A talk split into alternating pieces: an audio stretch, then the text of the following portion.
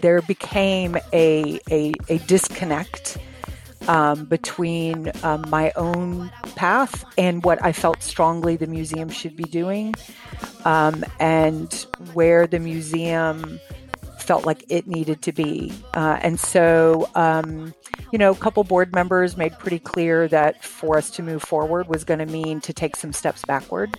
And I made clear that then that meant I was not the right person for the institution anymore because I didn't actually know how to do that. Of the world. Of the world.